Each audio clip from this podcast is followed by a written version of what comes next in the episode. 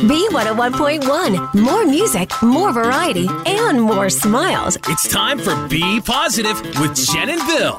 Well, we're certainly positive about tonight because after work, you and the family, you can head on down to City Hall to watch Philadelphia's annual tree lighting ceremony, and it is going to be beautiful. It really is. It starts at 7 o'clock tonight, ends at 8. Okay. It's on the north side of City Hall at the Wawa Plaza. Jen, this tree is 55 feet tall and boasts more than 4,000 lights. Boasts? Boasts, Jen. Are you reading the press release again, Bill? no, these are my own words, I promise. Uh, just an FYI, the city's holiday parade is this Saturday from 5 to 6. It starts at 2nd and Market and finishes up at this beautiful tree, this boastful tree. and if you can't make it in person tonight, you can watch on TV on 6 ABC. I'm on Burgundy.